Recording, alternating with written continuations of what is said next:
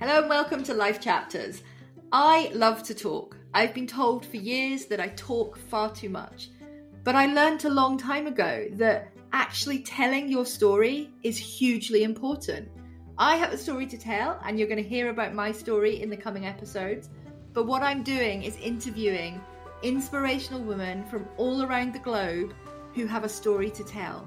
I 100% believe that everybody deserves to be heard, and this is a platform where inspirational women can tell their stories honestly, openly, bluntly, with as much joy or sadness or tears or whatever emotions come up for them.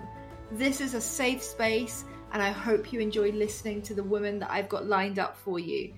We have got guests from California, from Texas, from Australia, from the Middle East, all around the UK. There are some inspirational women out there in the online space, and this is their chance to tell you their story. I look forward to bringing you all the episodes. I'm going to tell you more about my story.